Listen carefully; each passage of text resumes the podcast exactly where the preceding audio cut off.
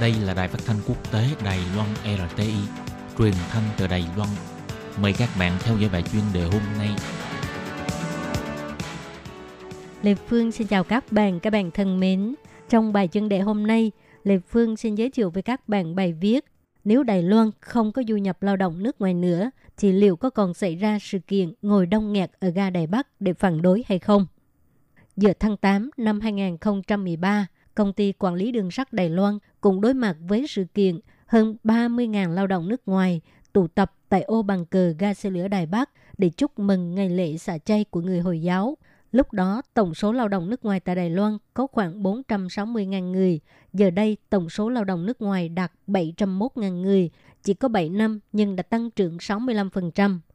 Nhằm vào hiện tượng lao động nước ngoài tụ tập tại ga xe lửa Đài Bắc, lúc đó công tố viên ở Đài Nam Hình Triều Quý cho hay ga xe lửa Đài Bắc đã bị lao động nước ngoài chiếm lấy là nơi ăn cơm, ngủ và giả ngoại. Nếu chính phủ không giải quyết, không những rất là khó coi mà còn rắc rối. Trưởng ga tàu lúc bấy giờ là cổ thời ngàn, lúc trả lời phỏng vấn cho giới truyền thông, thái độ cởi mở khác xa với trưởng ga bây giờ. Ông ấy cho biết, ga xe lửa là không gian công cộng, chỉ cần không ảnh hưởng đến việc mua vé và quyền lợi đi lại của hành khách thì ai ai cũng có thể sử dụng. Trên thực tế, sau khi ông Huỳnh Triều Quý đăng bài trên Facebook tháng 9 năm 2020, do áp lực và dư luận đã khiến cho ga xe lửa Đài Bắc có ý muốn đưa ra thông báo cấm ăn uống và nằm tại đại sảnh ô bằng cờ. Lúc đó, mấy trăm cư dân mạng đã phát khởi hoạt động ăn uống nằm tại ga xe lửa Đài Bắc và đây cũng có thể xem như là tiền thân của hành động ngồi đông nghẹt tại ga xe lửa Đài Bắc năm 2020. Nếu chúng ta so sánh đối chiếu về hành động tự chủ của cư dân mạng vào năm 2013 và năm 2020, thực ra nguyên nhân và sự phát triển tiếp theo rất là giống nhau. Chỉ khác một điểm duy nhất, viện cớ của ga xe lửa Đài Bắc năm 2020 là trước tình hình dịch bệnh ổn định, lợi dụng lý do phòng dịch để thu hồi mãi mãi không gian công cộng ở ô bàn cờ. Để chúng ta ngoảnh đầu nhìn lại lời đăng trên Facebook của ông Huỳnh Triều Quý, tại sao ông ta dùng từ chiếm lấy? Lao động nước ngoài tụ tập có ngăn cản người khác sử dụng không? Ông Quý kêu gọi chính phủ phải giải quyết. Giải quyết cái gì?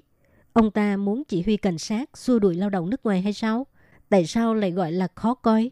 Lao động nước ngoài tụ tập là việc rất khó coi hay sao? Còn nữa, ông Quý dùng từ rắc rối, ý chỉ là lao động nước ngoài là tội phạm tiềm năng à? Cho dù là 460.000 lao động nước ngoài năm 2013 hay là 701.000 lao động nước ngoài đến từ Indonesia, Philippines, Việt Nam và Thái Lan, con số này đã cao hơn dân số người dân nguyên trú và cao hơn cả dân số tân di dân là 540.000 người. Và kể từ khi du nhập lao động nước ngoài vào năm 1992 cho đến nay, chính phủ Đài Loan luôn xem lao động nước ngoài là lực lượng lao động bổ sung cho thị trường lao động Đài Loan.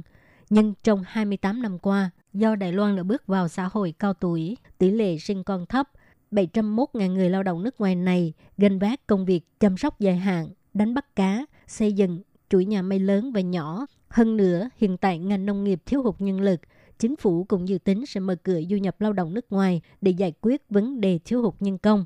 Nói một cách khác, 701.000 người lao động nước ngoài này đã không còn là lực lượng lao động bổ sung. Xã hội Đài Loan không những rất cần lao động nước ngoài mà thậm chí còn rất dựa dẫm vào lực lượng lao động này. Sự kiện ngồi đông nghẹt tại ga xe lửa Đài Bắc để phản đối lần này, công ty quản lý đường sắt Đài Loan chọn vào ngày nghỉ hiếm có của lao động nước ngoài, cử nhân viên dân cao biểu ngữ, khuyên cáo và cảnh sát đường sắt đứng ở ô bằng cờ để đuổi người. Việc này rõ ràng là nhắm vào lao động nước ngoài, không muốn cho họ tụ tập và ngồi bệt tại ô bằng cờ. Trên thực tế, sự kiện này không những đã làm nổi bật sự xua đuổi và kỳ thị tại không gian công cộng, mà công dân từ nấu ăn, uống và nằm tại đầy sảnh vào năm 2013 cho đến sự kiện này đều phản ánh lên sự kỳ thị các nước Đông Nam Á của xã hội Đài Loan, có sự phân biệt đối xử trong hệ thống pháp luật và chính sách, sự thờ ơ và định kiến trong văn hóa tôn giáo, và thậm chí người dân cũng không coi trọng trong khái niệm và ngôn ngữ và gạt bỏ người lao động nước ngoài ra ngoài. Đó cũng sẽ là trực tiếp và gián tiếp kỳ thị người Đông Nam Á. Các bạn thân mến, vừa rồi là nội dung bài viết của trưởng thư ký Hiệp hội xúc tiến nhân quyền Đài Loan, ông Thi Dịch Tường –